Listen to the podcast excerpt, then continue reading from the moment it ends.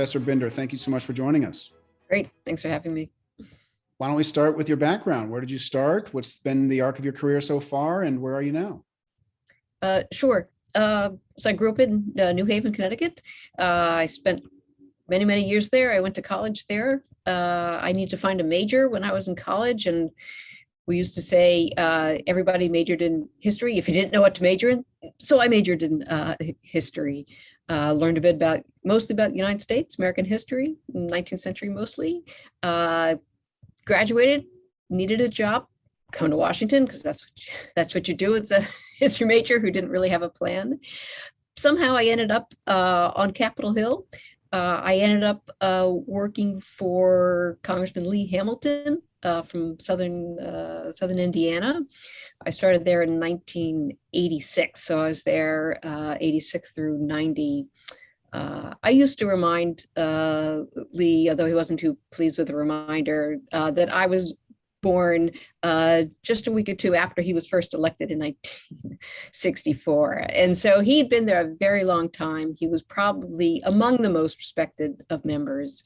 Um, I got a sort of warped view of Congress because of uh, so hard working uh, person uh, and knowledgeable and expert expert uh, and just uh, absorbed information. So I could have spent uh, my career on Capitol Hill, but I decided uh, I really was actually pretty interested uh, in Congress. So I went off to grad school in Minnesota. Uh, uh, ended up writing a dissertation about congressional rules and their evolution. Ended up in Washington, first at the Brookings Institution, uh, and then wanting a tenure home uh, in an academic department, I ended up also going to GW and somehow 25 plus years later, uh, I have a home or a foot in both uh, in both GW, uh, political science and Brookings. So uh, that's uh, that's me in a nutshell. You know, we uh, talked to uh, Larry Evans earlier on the on the program, and I think Lee Hamilton was one of Yep. his big uh, influences as well. So Lee Hamilton reaches through the through the whole scholarship at this point, I guess. He, he does. Every year he took on uh, an American Political Science Association, uh, APSA Congressional Fellow. Uh, so I was first meeting fellows in the 1980s, long before I went to grad school and even knew uh, what the APSA was. Uh, but it was emblematic of uh, Lee's uh, kind of like looking and pulling for expertise in places that he wasn't an expert in. So. Great. Well, why don't you talk a little bit, just broadly speaking, what are your kind of high level interests, uh, and then we'll dig more deeper into Congress. But generally speaking, what is it that you, you know captures your attention when it comes to, I guess, political systems, more generally speaking? Um, so I'm a student of institutions, uh, obviously of political institutions. Uh, I'm most interested in where they come from, uh, both uh, as organizations, as sets of rules, uh, from congressional mandates and so forth. Uh, where do they come from? How do they evolve? Why do they evolve? Why are some parts of institutions easy to change? Why do others parts linger on, right, long after the coalition uh, that put them into place when the coalition is gone? And then harder to do, uh, but why or in what ways or under what conditions do institutions and rules matter? Uh, for whom do they matter? How do we know they matter? Do they affect um, behavior? Do they affect policy outcomes, gridlock, uh, and so forth? So why don't we um, talk more specifically then about Congress? Um, and I, I know one of your books is about majorities and minorities, right? Uh, majority, minority rights, majority rule, I think is the, is the title.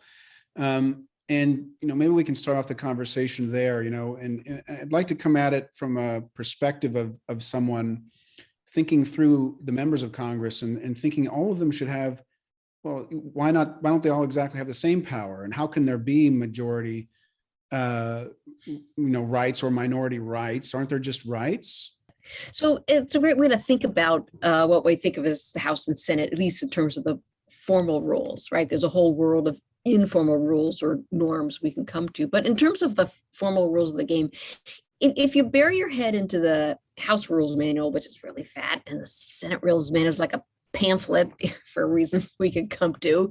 Um, if you bury yourself into the rules, what you'll find is an awful lot of the rules are really about what you asked about individual rights. What are the protections for individuals? What are the parliamentary um, advantages that are afforded or protected uh, for individuals? Even when you look at notions of like what the opposition gets or what majorities get, it is very rare that the rules specify something about party right? So and which is a, a, a, surprise to me when i first began and began digging in, into the rule book to try to sort out individual rights coalition rights and party rights. So first there are relatively few specifically explicitly partisan rights. Um, we can come to the other question about why are there majorities right? Why do coalitions get advantages um, in, in over over individuals. We'll come to that one in a moment. In terms of uh, majorities versus majority parties, the real issue here is the rules get written in 1789, but obviously, you know, Congress isn't frozen. And so as parties emerge, first in Congress, and then by the 1830s, 1840s, right, once you get electoral parties outside the institution, the pressures on Congress to and lawmakers to use the rules in different ways, that is how we begin to emerge to see party rights, what looks like party rights, even though the rule that technically the rules are not empowering the majority party. So again, it's this issue that rules in one context empower certain groups, rules as that context change, even though the rules don't change, have different uh, effects on who's given procedural rights in, in the chamber yeah. And now I mean, the harder question is uh, at the root of your question is like why are there advantages given to groups over individuals in the first place? And i think some of that is a process of learning over time but it's also a process certainly as we see it clearly in the house as parties emerge outside the institution there's a battle to take advantage of the rules to one to who's, who's ever in the majority party. Now, if lawmakers cared about the future, they probably would not empower majorities, right? Quite so clearly, certainly as we see in the House, right? Because you might think, well, I'm going to be in the minority. I should be protecting individual rights and I shouldn't be empowering who's in the majority. But lawmakers, not today and not then, back in the 19th century, they think about the here and now, right? They think about what their party can achieve and what rules do they need to get there? So over time the right the dynamic sometimes we call it path dependent right? A choice is made go down one branch and the once you go down branch with a particular rule that empowers you to make additional rules you end up with really powerful majorities that tends to serve the interests of the, the party that's making the rules. So i think that's probably why although individual rights remain why it's easy for me to step back and write a book about uh, about the rights and the rules uh, that empower majorities. So, what are these kinds of rules, norms, uh, you know, habits, if you will, whatever it is? What are the kinds of um, I guess, institutional systems that are in place that give the majority some extra power or give the minority some extra power you know, in any context, either on the floor or in committee or what have you. So at least in terms of sort of the, the formal angle, and then we come back. I think it's uh, important to think about why it might be similar or different in terms of these informal norms or or practices or behaviors. At least in terms of the formal rules, and, and with the caveat, political scientists, we all disagree. My view uh, from looking at the evolution of these rules, uh, the one rule that certainly makes a tremendous difference, and we can see it by looking at the historical path that the House takes and the historical, very different historical path the Senate takes, even though they start really from the same rule book. A core rule here, a consequential rule, is what we call in the House today the previous question motion, right? Which is just a fancy way of a majority looking out or anyone looking out of the chamber and asking, are we ready to take a vote? The House version of that today allows a simple majority to cut off debate. And of course, once the House gets that rule and interprets it in a way that advantages majorities in the early 19th century, well, then they can use that rule to cut off debate by simple majority on other rules that empower the majority party. So that over the course of House history, and certainly over the 19th century, you end up with an enormous set of powers given to the majority party largely in, in my account, because they have uh, weaponized might be too strong, but they've honed, if not weaponized, the previous question motion to cut off debate on rules that further empower themselves. Senate, for a set of historical reasons, drops its version of the previous question motion. They hadn't used it yet. The House hadn't figured it out yet. Early, early uh, 19th century. And sure enough, once it's gone, they're fine for a little while till partisanship heats up, till sectional debates over slavery hooks up, and then leaders look in the rule book basically and say, uh-oh, they can see what majorities are doing in the other chamber.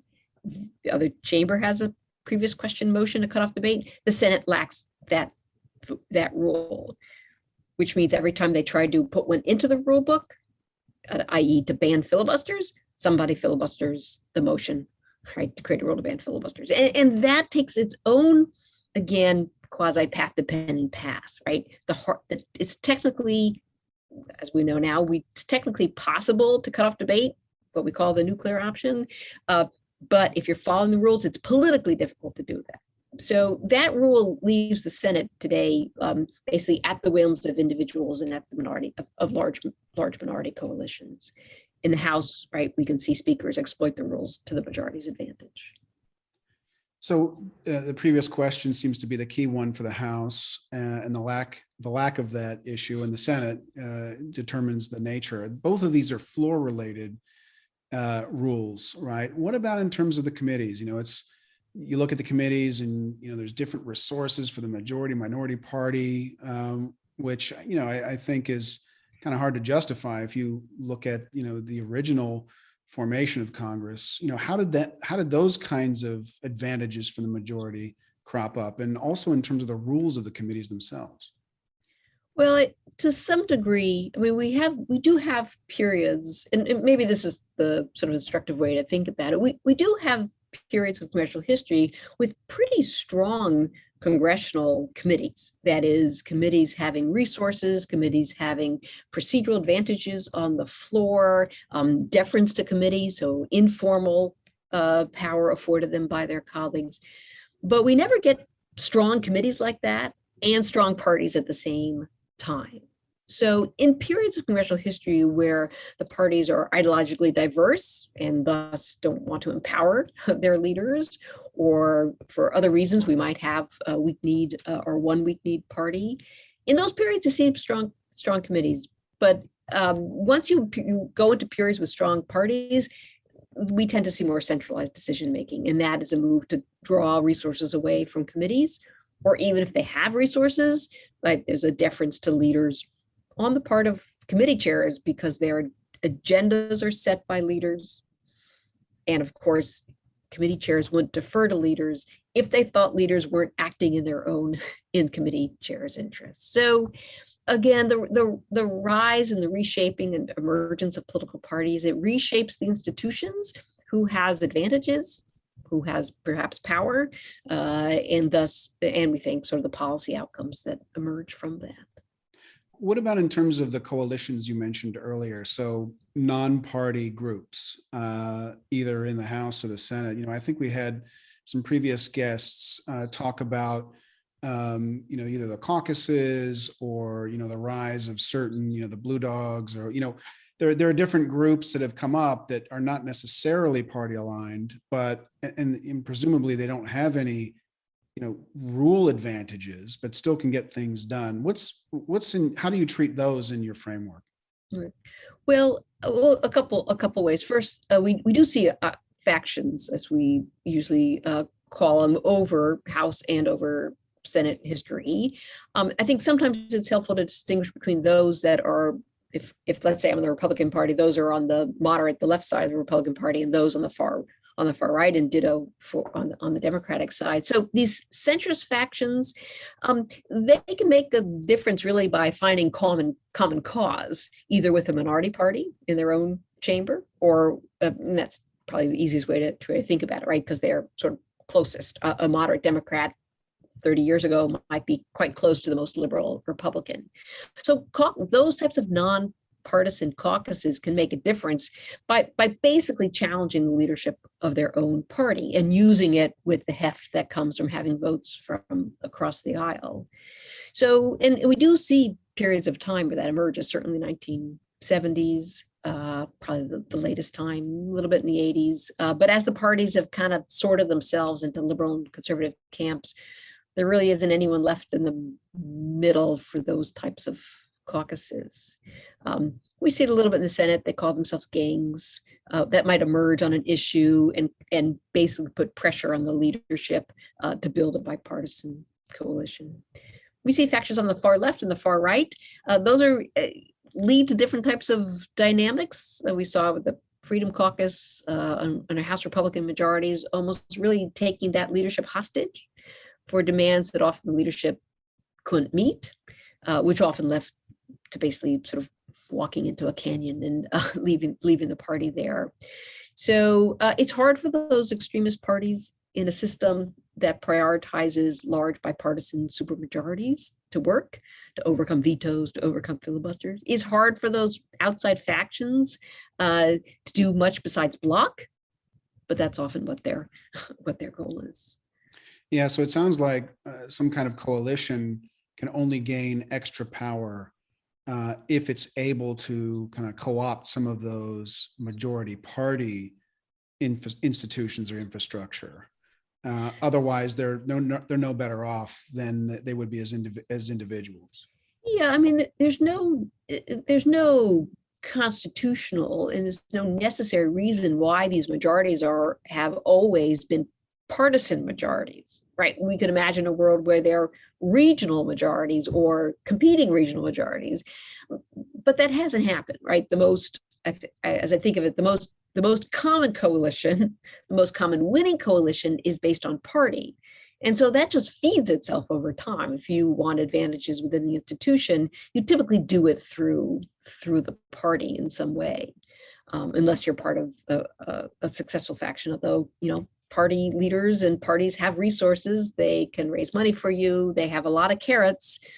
Sticks not so much but but a lot of carrots and that just reaffirms and fuels so long as the parties are working in their members uh, in their interests that just fuels the power of party as as the most common winning coalition which really really starves the oxygen uh, out of potential rival coalitions so uh, I'm curious your perspective then on this concept of, you know, two parties.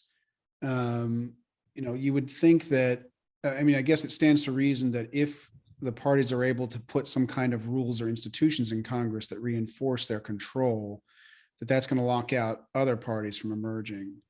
Um, is that your perspective on why there aren't more parties, or are there other reasons that you think are the, are the core drivers? So I think it I think that's an important part of it, but it's buttressed by an American political system, an American party system, and a set of legal rules that also advantage the two major parties. So, I mean, at a most narrow uh, level, right? If you think about getting onto the ballot in a state, right? The majority party and the minority party, typically, right? If you have five percent of the vote, you get automatic ballot access. Well, one of the major parties is not going to slip below 5%. So you're automatically on. You're on the third party or the Green Party or running as an independent. You can have a pretty high threshold uh, of getting signatures and the legwork needed to get on the ballot. And that's written into state law, right? The part, the two parties are advantaged in state law. So that's one element, but also just think, right? How do you win the presidency? You need to win a majority electoral college vote. It, it, it doesn't matter if you are a regionally strong party, unless you can form a majority from across the electoral college. Well, then your party's not going to go anywhere. And you're not going to attract more people into your party because you know politicians are ambitious and they're rational. They want to go where they can win. And if the deck is stacked in the interest of the two major parties it's really really hard to break through that in any sustained way that would allow you to win the presidency and all the resources uh, that that come with that what if we go back to committees for a second? Um, you know, within the committees, you know, we've talked about uh, the rule system inside committees. You know, what you know, committees have this role of gatekeeper, um, and how does that play out when it comes to majority or minority kind of privilege, if you will, and having that chairmanship versus, you know, a, you know, fifty, you know, forty-nine percent of the members on a committee? Uh, well, I guess first a, a, a caveat, uh, because legislative scholars debate everything, we also debate whether committees in fact are gatekeepers. In that if, if the, the median, if the middle person, usually in the majority party, but if the middle person in the floor, in the chamber were upset that a bill was being bottled up by a committee or committee chair, there are mechanisms in the rules for forcing those issues onto the floor. And, and we do see it over time, right? Issues that the majority party through its committees doesn't want to legislate on. Um, immigration reform, uh, a central one over the last decade. Uh, before that, campaign finance reform over two decades ago. Now, maybe those are exceptions that prove the rule that committees gatekeep, but it's also a sign that committees and parties are uh, they they know where their butter is where their bread is buttered uh, they are probably more responsive to currents within their party at least um, than uh, than meets the eye so um, I think it's a, a little hard to say that committees have extraordinary powers today. Uh, they have some procedural rights, um, but if there's a threat that they would lose uh, control of an issue, that's often sufficient, typically sufficient to generate an issue and push it on onto the pull it out of committee. All right, well, let's move on to then the, the Senate a little bit. Um, you've done a lot of work on the Senate and, you know, maybe we can start it off just as a comparison on this majority minority issue on the size, you know, for the, the, to me, the key difference is the number of, of members, right? And, um, you know, you know, there's this uh, Dunbar number, I don't know if you're familiar with, uh, where, you know, a person can only maintain relationships with so many other people. You max out uh, and you can't remember their names. You don't know their, you don't know their marital status or how many kids they have. And that, I think the Dunbar number is around 105 or something like that. And so the Senate's right on that edge where everybody can know everybody else. Um, the House is way over that number, and that would require specialization. It requires a, a new new kind of organization. Uh, so I'm wondering how that that that concept of number of members is important in the organization of the body and of this majority minority split and the way they treat each other.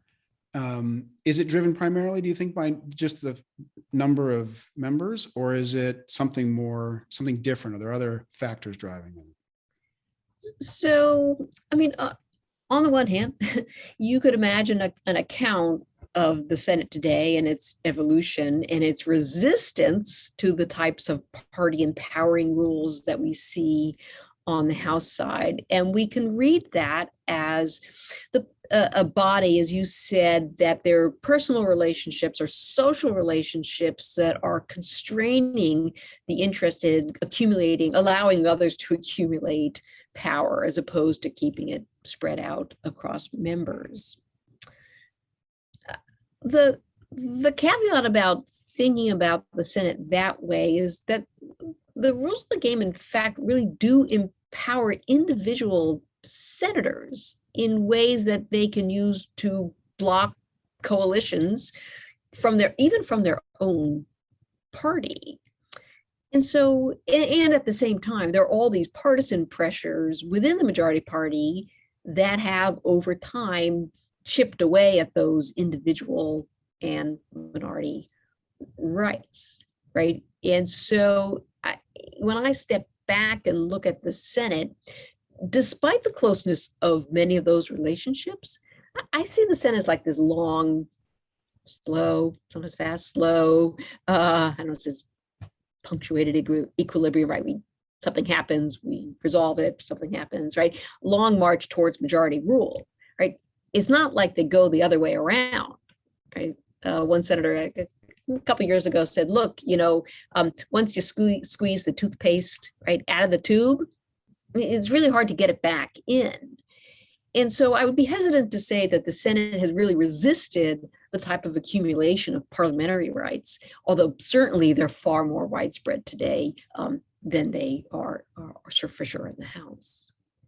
So you think it's just a matter of time before the Senate becomes the House? Um, a matter of time, yes. Although if if I had to put a number on it, I I couldn't. Um, I, I- do think there, and, and I guess this is another sort of a, a- an issue for or a challenge for political scientists who try to understand the institution, uh, which it is very well. i- it's hard for us to truly. What's the fairest way to put it? One way to put it is that we really discount the importance of individuals, right? In part because we can't get get to them. And so it's harder for us to observe what these social relations are doing uh, in terms of uh, how they affect the distribution of power and what, what the Senate is doing. But there's no doubt that these relationships matter, right? You you can see it. Well, you can certainly see it when we see successful episodes of deal making, right? Where a, a chair and a ranking member they have worked together so long, they know what the other side wants in a deal. And most congressional deals aren't zero sum, right? They don't usually divide up a pie, say we get three pieces, you get two. It's more like let's enlarge the pie, right? You you get a peach pie, I'll get an apple pie, and we'll call it omnibus pie, right? And but you can't make those types of deals the side wants. And when we talk about these Senate gangs, I, I think that part of what it is that's part of what they're capturing is they know each other enough they can tolerate each other enough and they know what the other side wants or at least are willing to listen to what the other side wants. And those types of deals we have them historically in the house but we don't have them very much today because there's absolutely almost right no crossing uh, crossing the partisan aisle there So can you talk a little bit more about the Senate and how it works? I mean, you- already mentioned the filibuster a little bit, but if you can go through your, your perspective on the Senate, where it is, how it evolved, the, the role of the parliamentarian, for instance, I know you've done some work on. Can you talk through that a little bit and what's important to, to really know about the Senate and how it evolved? Um, so again, with the caveat that uh, legislative scholars uh, disagree about the dynamics that have generated today's Senate, um, I do put an awful lot of stake into uh, the disbanding of the previous question motion, and I think it's also just important technically to understand why that matters so much today, right? If if you are a leader and you want to put a a bill or a procedural motion on the floor, and obviously you want to have a vote on it, your that leader has two options. Mm, He or she can say, I ask unanimous consent to vote on this bill, on this motion that's going to put a bill on the floor. Unanimous consent, right? 100 senators, every single one of them has to agree.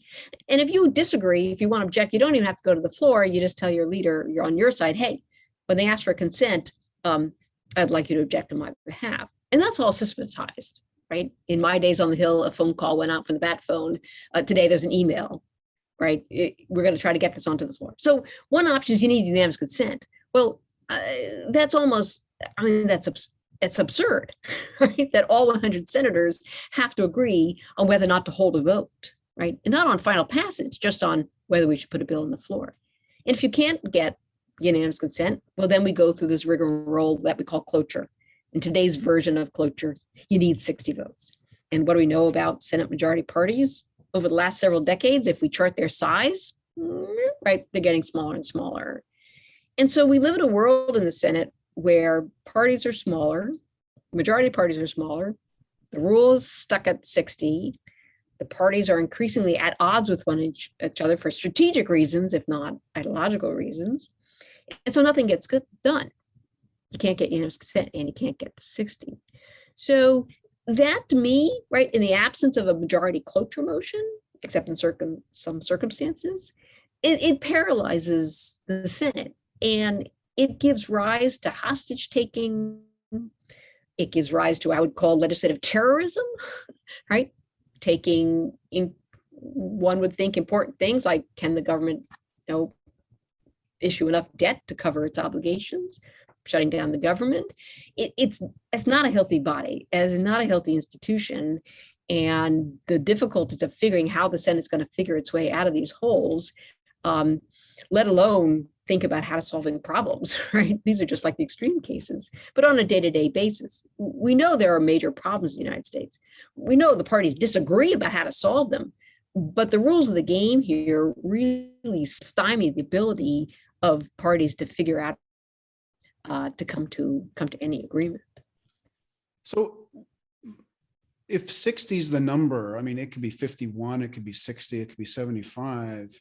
y- You would still think there should be, you know, trading mechanism for them to get over that number, right? It's like you said about the pies, right? Y- You know, is the majority just not giving the minority enough of their pie to get over that amount? Or is, or is there some other, some other kind of issue at play here where the minority is gonna, you know, shoot it down no matter how, what kind of pie they're off? So I, I think the issue here, you have to be willing to go both parties or coalitions, whatever the pivotal groups are, both or more have to be willing to go to the bargaining table in the first place. And so if your leader or your party thinks like, like what are the costs if I just say no? Like what, how bad could things be? How bad is the status quo? Or what if we just keep on living with the status quo?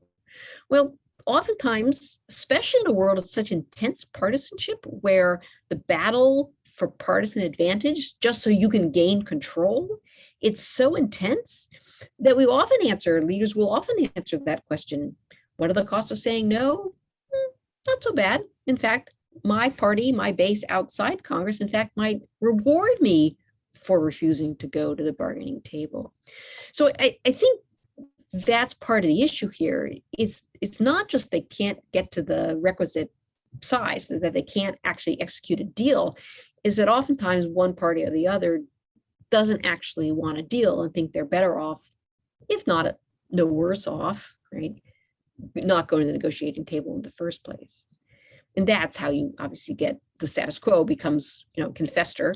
Uh, and of course, sometimes when you do nothing, things improve, right? If you don't, if you index something to inflation and you do nothing, well, you know, you're not worse off, probably. Um, if you don't index something inflation like minimum wage and suddenly minimum wage is uh, going down over time, well, then you might make a case that you're worse off by failing, to, by allowing this uh, policy just to drift, uh, drift on its own. So in your mind, the, this concept of, you know, the sixty, uh, is that the key stumbling block to a more functional Senate? Or is it some other issue? So, so I think it's pretty core stumbling block. And and the issue, the issue really is, is to to be clear, it's not because I think the Senate is strictly not getting to particular sets of policy outcomes. The problem is you can't vote, right? If if if you can't vote because you can't get to 60, then what is the legislature doing? And and how do you hold it accountable other than to realize that they're not they're not even casting votes. Now, forced to go online to cast a vote, well, eh, granted, sometimes opponent, there'll still be opponents to an issue, but other times putting something on the floor, in fact, might be broadly popular and the cost of voting against it for a lawmaker might be quite steep. And lawmakers like to vote for popular things at the end of the day, right? They don't So want to you're- be on So you're against the side. sixty to bring it to the floor, but not against the sixty for the actual vote? No, I mean, I mean, I'm, I'm against, I, I'm against a high threshold for allowing a vote on anything. If that, if that makes sense, right? Even if you want to call up a measure on the floor, you need sixty for that procedural motion. Well, that seems nuts to me, right? In a, in a legislature where, at a representative legislature where we're sending people to act on our behalf, typically a vote in a large organization is, is is how you get to there, right? It's it's too large just to to have a individual discussion consensus, right? What we think of as kind of participatory democracy. We, we live in a the Senate is adversarial democracy, right? You have to vote in order to register preferences to know where people stand. And that to me is the is is the downside. So pernicious downside of a filibuster is you never get to the vote. So it sounds like, for instance, if you had, uh, let's just say a co-sponsor threshold of fifty, right? You get fifty co-sponsors on a bill, automatically goes to the floor. automatically gets voted on. Um, now, the question then becomes, that would solve, I guess, most of the problems you're talking about. Now, now, the issue here comes into the ultimate minority right, right here, which is the filibuster. Now, the filibuster can be conceived of as a, as a veto. Um, you know, or it can, and I'm talking about an individual senator here rather than a group of senators, right? But an individual senator could have a veto on a legislation. You could set up a system that way. Or you could give them five minutes to filibuster, and that would cause a certain amount of pain to everybody. Or you could give them two days worth to talk through. So when you think through just that question on the single senator's so-called, you know, I wouldn't call it a minority right. I'll just call it a right to talk. Right? Where do you come down on that question? If if the pre if the if this idea of getting it to the floor were solved, if the idea of voting on it were solved at a majority, except you have this, you know, would you give an individual senator a veto right? Or would you give them a right for one minute to talk? Or where in between would you fall for Uh, individual senators' rights? So I- I'm all in favor of, there are lots of gradations or iterations or versions of filibuster reform, right? Some of it is time-based. Let's give them a day, let's give them a week, let's give two weeks. I don't have terrible uh, problems with changing the ways in which the, we get to a vote, right? So long as eventually, if a majority is in favor of voting, I believe there should be a vote. I mean, another way to do it is say, well, you start at 60 and after three days you go to 57 and then you go to 54 and 51. Now, maybe you just say, well, that's just reductionist. We know it's going to 51. So everybody's strategies is keyed to 51. But part of the argument on that of of senators and others who favor keeping the filibuster is that the opposition or individuals should be able to make their case to try to change minds. Well, if that's the case, then fine. I'll give you I'll give you two weeks. Um, but oftentimes the goal is is veto power, not in exchange for not even just holding something hostage, but just blocking altogether. Well, if you can make the case and convince enough people to vote something down, all, all, the power to you. I don't really see uh, the the I don't in a in the world we're in today, where the rules are used to take things hostage and veto for good, and it doesn't generate negotiations that typically yield bipartisan agreements. If that's really a rarity, well, that's obviously not just the fault of the rules, right? It's a function of the nature of the parties.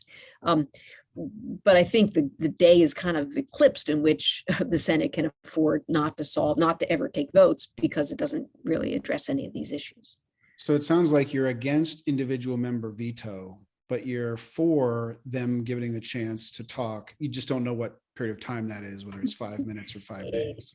Yeah, I mean, uh, if if I thought there was a chance that that the current Senate would actually get off the dime uh, and make more changes, I think a little bit more about it. But I think generally, like if you think in terms of how the the rules today basically have these built-in, in essence, 48 hour windows, I'd be fine, like starting at 60, two days, 67, two days, right? So you could imagine a series where you're at a two week mark.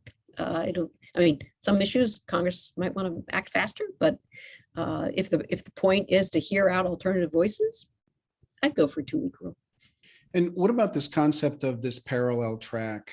Um, you know, the the whole concept of the floor in my mind is this serial step-by-step process, right? You, you you can't break it into multiple streams. And yet that's what they've done, I think, for this filibuster in a way.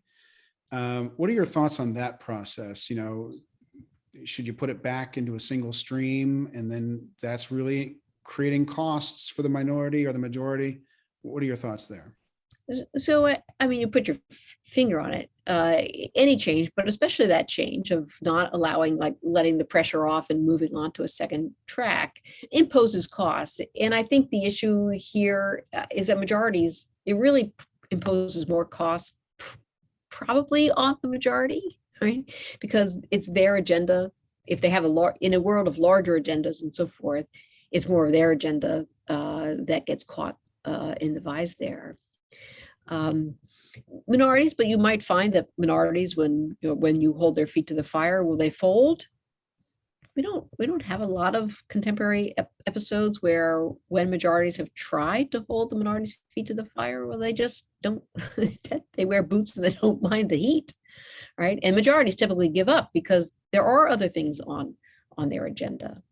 So, yeah, co- conceptually, uh, a single track in conceptually uh, might help, uh, but I think in practice, probably there'd be such pressure to move on to the second track that majorities would simply abandon uh, the first one. All right, well, I'd like to move on to a- another subject, which is, you know, a little bit of work you did around uh, the study of uh, of those who study Congress. Uh, You know, it's a, you know, this concept of um, studying Congress as a scholar, right? And, and just the, we've talked to a lot of scholars, obviously, on this program. So I'm curious about w- when you've looked at scholarship on Congress over time, what are the, what have you seen? How has it evolved? And what are the, any particular issues that um, are making the scholarship more interesting or less interesting? You know, what, what, what comes up in your mind as where this whole kind of group of people is moving? Well, so I think what's sort of um, uh, almost astonishing to me is how how long it took. Well, well, with the caveat, the political science itself is I don't know if it's young, right? It's a it's just over 100 100 uh, years old. It, it took quite a long time, at least into the probably early 1980s, at the beginnings of it, into the 90s, before you get sort of serious undertaking of looking at congressional development. That there wasn't really, perhaps at its origins, uh, well, in the early 1900s, it was it was history, right? Eh, There's a sort of the origins were in the nature of these institutions, um, but that's not where the field goes for all sorts of reasons. So the study of congressional history, uh, not because we're his, historians, uh, well, there are lots of reasons one might study congressional history. One is just data, right? uh, we don't have a lot of vari. We have a single Congress unless you study the states, uh, and so if you want variation, you need to go back in time. So that's right. One reason you might study history. Um, others is just more if you're a comparativist, right? And so we want to, you know, have multiple time periods in which to make judgments about the day or to test theory in different areas. Uh, but the other reason to study history is because we're actually interested in the evolution of decision-making rules uh, and the conditions under which uh, they foster types of outcomes that they foster and what does it take to change uh, change institutions that's a relatively recent phenomenon for uh, for legislative scholars and for political scientists um, where's it going I- think we we certainly know a lot more today about the historical evolution of the House uh, and the Senate and Congress writ large uh, than we did 20, 20, 30 years ago. Uh, I think it it runs into uh, in any profession you like there are what we think of as well little pejorative right? Methodological fads right? Uh, there are methodological uh, approaches that uh, gain uh, credence and others that fall by the wayside and we know it because we see uh, the types of methods that get your research published and so forth.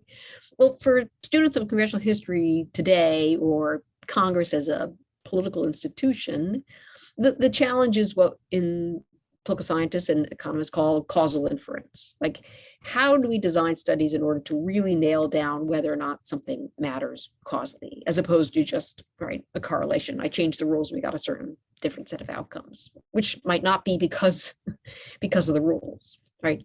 In fact we might change the rules because of the types of things that lead to those outcomes.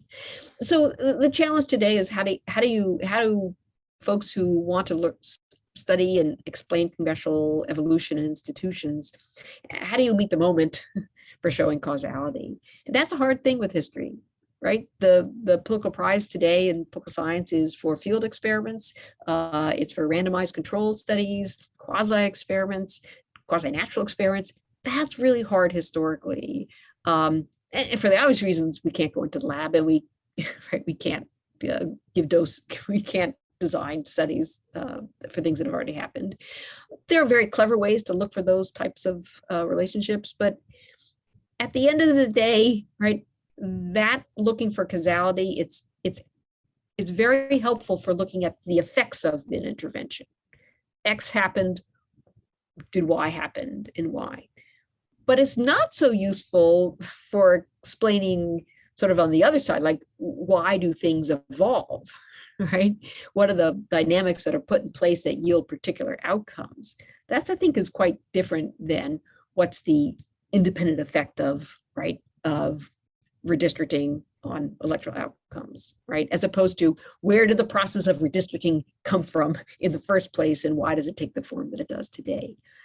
Those types of questions are really not amenable, I think, to our modern techniques of causal inference. So there's a challenge there uh, for folks who study institutions, study them historically. Um, but there seems to be uh, still a fair amount of interest uh, across uh, across legislative scholars for kind of figuring out uh, how we got here and how it might be different. Well, it's interesting, you know, in a a lot of the political science work, at least that I've read, there's a, there's several different strands. It seems one is, you know, more institutional as you're discussing.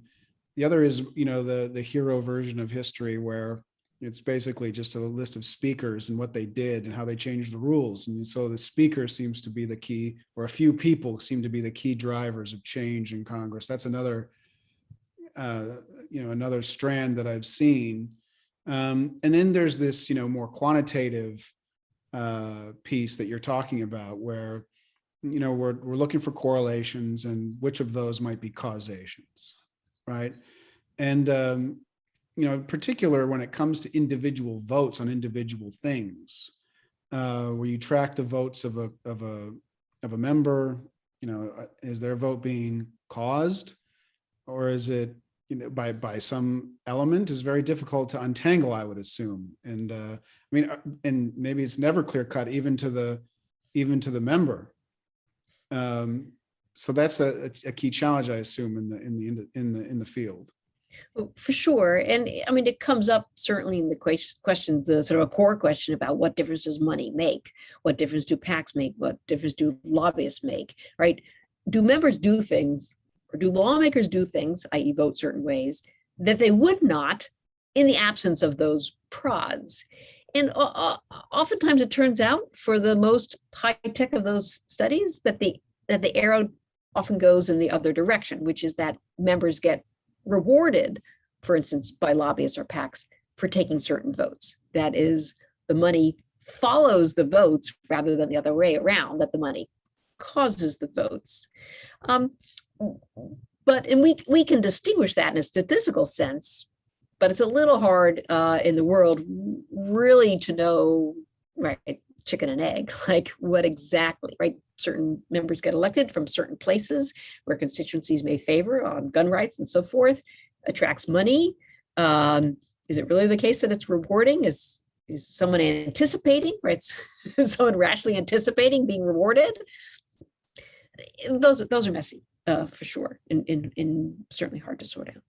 But certainly the the party seems to be a causative agent in the decision making right Yeah, and, and I, I think the, the question is, it's typically at, it's typically at the, at the margins at least, right? That it's hard to distinguish us, if we think that partisans share a certain set of policy views, then how do we know if, whether it's they identify with the party or they have their arm twisted, right? But it's often the case, it's a little more sophisticated than that, that, that party leaders structure the, the, the choices that you have, right? Party leaders are pretty good at taking certain options off the table so that you can't vote on them. So there's certainly party effects here. Uh, and again, obviously subject to uh, debate amongst amongst legislative scholars um, for decades. So I- guess I'd like to talk about one other area with you um, on your Congress work, which is before we get into our other questions, which is around uh, oversight. Now, you've done a whole book on the Fed uh, and Congress. Um, I'd like to get your opinion on oversight. We've talked to others on the on the on the program whose oversight is typically more oriented towards investigations um, and that type of oversight, which is uh, very interesting, very necessary. But then there's this other view, you know, more like board of directors overseeing a, um, an agency and, and is it operating effectively? There's that kind of oversight. And then there's something else uh, maybe that you're getting at with the Fed. So can you talk through, you know, your perspective on oversight, uh, particularly of these rulemaking agencies? Uh, Sure. So I guess the caveat is the Fed is a really weird uh, beast. Uh, even though if we lined up, you know, 200 plus independent agencies, uh, we could put it on the line of other independent agencies, FDA, SEC, right, and, and so forth. So I don't want to say it's like uh, an alien uh, descended from Mars, but it is quite unusual in that it's it's two main spheres of influence and power, right? Monetary policy roughly financial stability in the setting of interest rates and so forth, um, versus regulatory power, supervising banks, writing, implementing Dodd Frank, uh, how much capital should banks hold, and, and so forth. There's a presumption of that. Well, put aside that the book argues that the independence is a myth, but on the monetary policy side, policymakers and lawmakers will claim that monetary policy is carved away, carved out, that lawmakers don't have direct oversight over monetary policy. Maybe, maybe not. On the regulatory side, there isn't any uh, pretense of independence on the part of the Fed or lawmakers, right? Lawmakers freely legislate in the area of uh, banking, uh, certainly, right? Dodd Frank is the most uh, visible recent example, or the CARES Act, right? The ways in which it directed uh, what uh, financial institutions should be doing.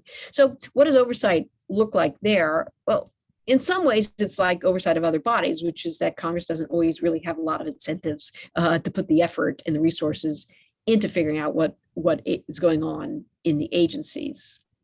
Often, as we say, oftentimes it takes outsiders to pull the along to generate that interest. Um, but there are always interested uh, lawmakers who, with the expertise, often not a lot of them, who follow these issues carefully. So, uh, a Senator Warren uh, on the Senate side on financial regulation, uh, a Pat Toomey uh, on the other side of the ideological bench on on uh, on the Fed and regulation. Um, so, but by and large, I think uh, there is right. Agencies end up with a very long leash, right? And lawmakers tend not to pay attention when things are going well, and that's certainly the case with the Fed. And when things go south, lawmakers show up. Uh, they blame the Fed, and oftentimes they just turn around and give the Fed more responsibility. Right? The wake of the financial crisis, I think, was pretty clear to many, many people that the Fed had failed on uh, financial stability and watching what the, the lending practices of banks. What was the solution? Well, we gave more power. We made him the the the system the supervisor of very large, systematically important uh, financial institutions, even though they just failed. Right? What's going on there? Right? That's lawmakers. Right? They can't figure out a solution. They don't want to own the solution, so they give more power to the institution, and then they'll knowingly just try to hold them, blame them the next time they fail. So I don't know how widespread that is outside the Fed, but that's certainly the dynamic that you see when we're thinking about oversight uh, on uh, on the Fed side. And so what do you think the appropriate, you know, oversight activities should be for Congress in, you know, in relation to the Fed or any other agency? Should they be, should they take it all back and do it themselves? Should they, you know, watch, have meetings once a week to review what they're doing and look at their operations? Should it be more like a quarterly meeting and monthly meeting? What would be your, after studying this, right? What would you say a better way would be for Congress to oversee the Fed or other agencies? So, I mean, one solution that Congress uses, um, somewhat in the Fed and someone in other uh, other uh, regulatory agencies, is really to delegate oversight, right? Through, for instance, uh, inspector generals, right? And and granted, yes, the at least the board of governors has an inspector general. I don't know about the rest of the the, the reserve banks, right? So one way is to delegate uh, with with more kind of uh, claws, uh, a little more powerful um, investigators who go and go into the agencies. Uh, and I think that model, to the extent that these IGs have some independence, some they can be fired, um, some independence, maybe you bolster the nature of the IGs so that it's harder, uh, harder to fire them without cause. I think that's one solution. I, I don't think you ex- exhort, I mean, eh, short of exhorting members and, you know, getting members elected who care more about it, which seems uh, unlikely. And the other way, uh, probably is to impose more transparency rules on the agencies um, themselves, um, so that so that at least uh, others outside the institution who might care more can grab that information to make it easier to monitor what, what the agencies are, are doing. Now, uh, it's possible the lack of oversight reflects that sometimes these agencies are working well. So it would be a, you don't want to go uh, overboard here and and one size might not fit all. But I think at least in terms of the Fed, that greater transparency uh, and perhaps muscling up uh, IGs uh, might uh, in fact make, make a difference for, for other, if not agencies, if not the Fed. And, and the point of that oversight that you're mentioning, whether it's the, um, you know, whether it's through transparency, which is basically outsourcing it to special interests in the public, uh, or whether it's, you know, through, you know, the, these individuals who are, you know, looking for more, it sounds more like an auditing function than it does really, you know, let's see how our policies are working out going through this agency? Is it achieving its mission?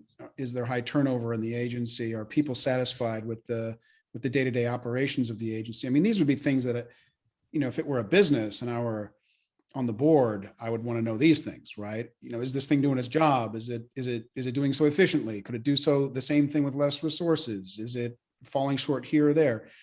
Whereas a lot of what seems to be talked about as oversight is more like identifying a scandal or, you know, really more exciting kinds of things rather than this mundane kind of business as usual. Is it achieving its original objectives? So what do you think about that version of oversight and how that should be accomplished? Well, I mean, uh, and we sort of call this the distinction with between in political science terms, right? Uh, right, police patrols versus fire alarms. And so the question is, like, what do the police patrols look like? And is it possible to delegate those police patrols in, into the agencies themselves? So, and, and I do think some inspector generals uh, are doing more sort of cop on the beat. Uh, but I think you're right that mostly mostly it's a response to crisis. Um, the GAO, uh, that is a, in essence, a legislative uh, organization, uh, short-staffed for sure. One one possibility is to restaff it, right? Make find ways to see that it can do that to sort of cop on the beat.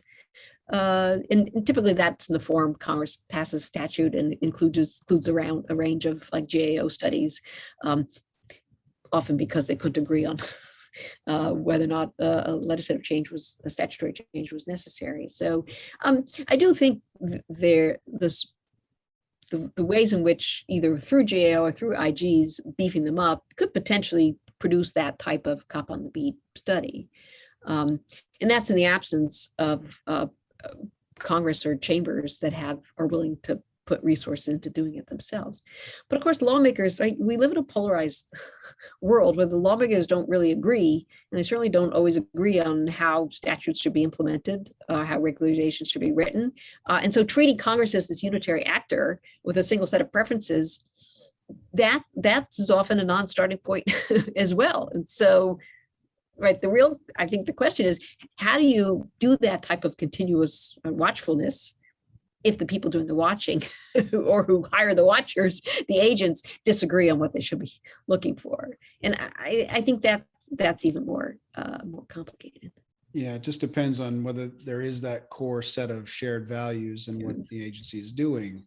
And the more that erodes, the harder that, that job will be. Sure. So, all right, well, I think it's time for us to move on to the common questions I ask all of our guests. If you're ready to, to move on to the, the lightning round. Sure. Um, so the first question here is actually quite related to everything we've discussed, which is, you know, or underlies it. So what do you think congressional representation should mean? Well, uh, I, I think it's you mean. Uh, I, I always, I'm not even sure. There's there's so many ways to think about it. Um, I, I actually typically have in mind sort of a, a, substantive representation. I, I think uh, demographics I think are important, sort of a descriptive representation. It would be good if Congress looked like America. I think that I think that's something to be worked on, uh, to be improved. Um, but I also think there's some world of uh, representation that um, we the, the members who are lawmakers who are sent have some sense of conflicting views and values uh, that they uh, that that they're called on to represent Um, so not purely policy, not purely descriptive. Um, I guess I'd like an ideal mix of, um, of, of both. So uh, maybe I can get at it uh, a little bit through the, I think what you're describing here is the beliefs. There, there's the beliefs and judgments, right? And, uh, you know, does a member represent the beliefs of his district or, or her district, or are they making judgments based upon what their best interests are? I guess that's one fundamental way to look at the question. Yeah, I mean, I, I, I think at the end, because some districts or states will find a commonality of interests and often more likely you get a conflicting beliefs and values. The, the question is for representation to happen, do, do, do voters trust, right? Do they trust the member? Do they give them some leeway on some issues? Do they rein them in on other issues? Uh, and I, ideally, a lawmaker can can figure out what are the interests, what are the most intensely held interests, what are the ones in which he or she uh, needs to hew more closely to voices they hear back home, and what are those on which law uh, voters will trust them, uh, as you said, to sort of uh, substitute judgment. So it Um, sounds Mike- like you believe in a mix, some belief, rep, you know, some belief style and some judgment, somewhere the, where the member has to judge. Yeah, I mean, it, it's uh, inevitably we have elections in in theory, if they were competitive, in order to let that experiment play out, right? So lawmakers would know whether they've strayed too far towards judgment or or uh, closer reflection of of views back back home. And, and the views that you're talking about, um, you know, when someone's elected, uh, you, um, are you talking about they represent, you know, that primary group? Or do they represent the, the party who, the voters who elected them, or do they represent the whole district? Uh, everyone in there? What is your, you know, perspective? This is a personal question, by the way. It's not an empirical one. Um, well, uh, I think the, I, I just think it's hard. I, I don't think you're going to find a one one size fits all there. I just think it, it will almost be impossible to have somebody that we're thinking about sort of the geographic uh, set of voters or, or non-voters. Uh, I I just think it's uh, all, would be almost impossible, both because of voter indifference, uh, citizen indifference on a lot of issues, obviously many don't have well-formed policy views because they're complex and don't have the information or interest in figure them out uh, conflicting sets of values um, i think it's almost impossible to think that they're going to represent the geographic area um, so uh, somewhere shy of that perhaps their reelection constituency like those uh, those views that are necessary uh, and when you meet them perhaps that gets you keeps is what helps explain why why you keep that job All right, so the next question is, um, how would your ideal Congress allocate its time? And by that, I mean DC versus the district, um, you know, the legislation versus oversight, how much time for campaigning, you know, these kinds of questions. um, I don't, I mean, I really don't think, I, I think the ideal type is the one where problems are being solved. Where I have, right, that I'm, I- don't think there's much problem uh, that, that citizens district residents' interests aren't being addressed when they raise them, right? You might think, well, that, that requiring more people in the district. I, I think lawmakers are pretty good about servicing their districts. Um, they don't obviously biases in how they serve districts, but I, I would say generally there's they understand and get uh, and and value district servicing. I, I don't think there's enough uh, resources, expertise, attention to solving problems, whether they're current problems or whether they are prob- long-term problems, especially where lawmakers seem to have no electoral interest in thinking about the future. Um, I think if there's a if if there were to be a way to harness members' attention and to plow resources into thinking about long-term problems, I think that to me uh, would be closer to an ideal Congress. So this problem element you mentioned seems to be like it has to be done in Washington. So if we, uh, because that's where they have to talk to each other and work on the floor and in committee. So would you, how much time would you put them in DC versus home? Are you, are you okay with the Tuesday to Thursday? Or do you like the two week on, one week off, the three week on, one week off? Where do you come down on that? So uh, conceptually, the for a while the Senate had, they may still have a three week on, one week off. Certainly, the Tuesday Thursday club, uh, the House norm seems like an awful short amount of time to get to know your fellow lawmakers in a way that would help you to try to legislate because you because you don't know who they are, you can't figure out what, what to give them uh, when you're giving out and designing those pieces of uh, pieces of pie. So more time in Washington for sure. Um, you know, especially with Zoom, these lawmakers can find a way to speak to voters. I think without actually having to be uh, present there. And do you have an opinion on the legislation versus oversight, or do you see that as sort of one continuum? Um, I- don't have a strong view. I think we know that oversight is under, underproduced.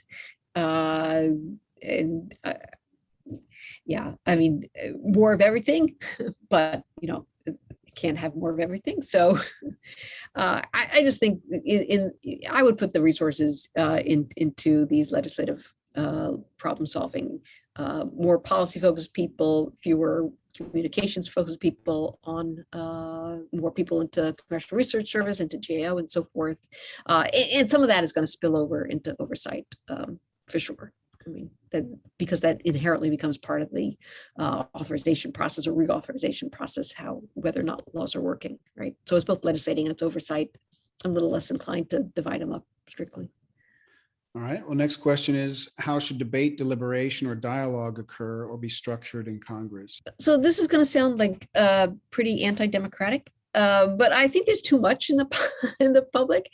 Uh, I actually see the value of closing the doors more often, at least at the initial part of trying to form solutions, right? So I mean, there are ample examples, some examples uh, of late where gangs uh, have gone behind closed doors, have negotiated agreements, and then not open the doors until, as we say, right, nothing's agreed to until everything's agreed to. In, in a world where party bases like will penalize you for giving something away, I think those like not opening the doors until you have some core agreement, I think that's really necessary. Otherwise, one party will say, look, the cost of me saying no, saying no here, there, there, there's not a lot of cost here. The cost of saying yes, it's gonna cost me a lot.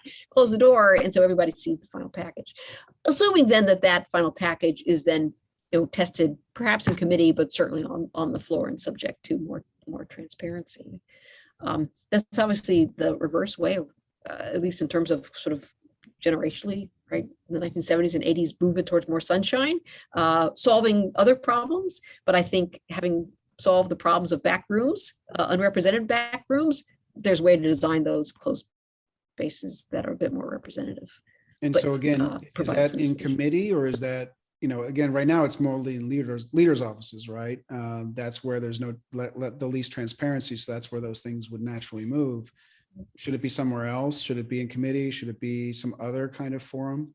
Um, so I, I'm not an absolutist on either way here. I, we do see some where these, these pairings and closed doors happens through committee leaders or committee chairs and ranking files. We see others more often, as you suggested, through uh, leadership organizations. I- again, it, it gets back to our, our sort of earlier discussion that you, don't really see strong committees and strong parties at the same time.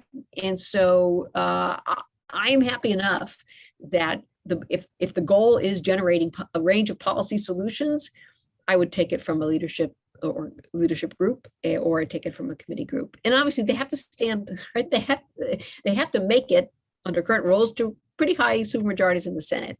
So I worry less about creating packages that are so biased um, by closing the doors, right, or by only letting leadership uh, do these negotiations. So if if if they're good enough to stand the test of supermajority support, or in a future world majority support, then um, I'm indifferent whether it's in committee or uh, leadership offices.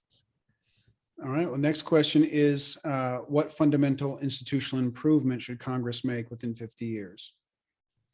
Well, as we talked about, I, I think the cur- curtailing of supermajority rules in the Senate, granted, all reforms have unintended consequences. I can't tell you precisely what will happen uh, if you lower uh, if you lower the rules or carve out exceptions to the filibuster. Uh, but uh, I, I think compared to what you get today, might well be well be an improvement. Got it.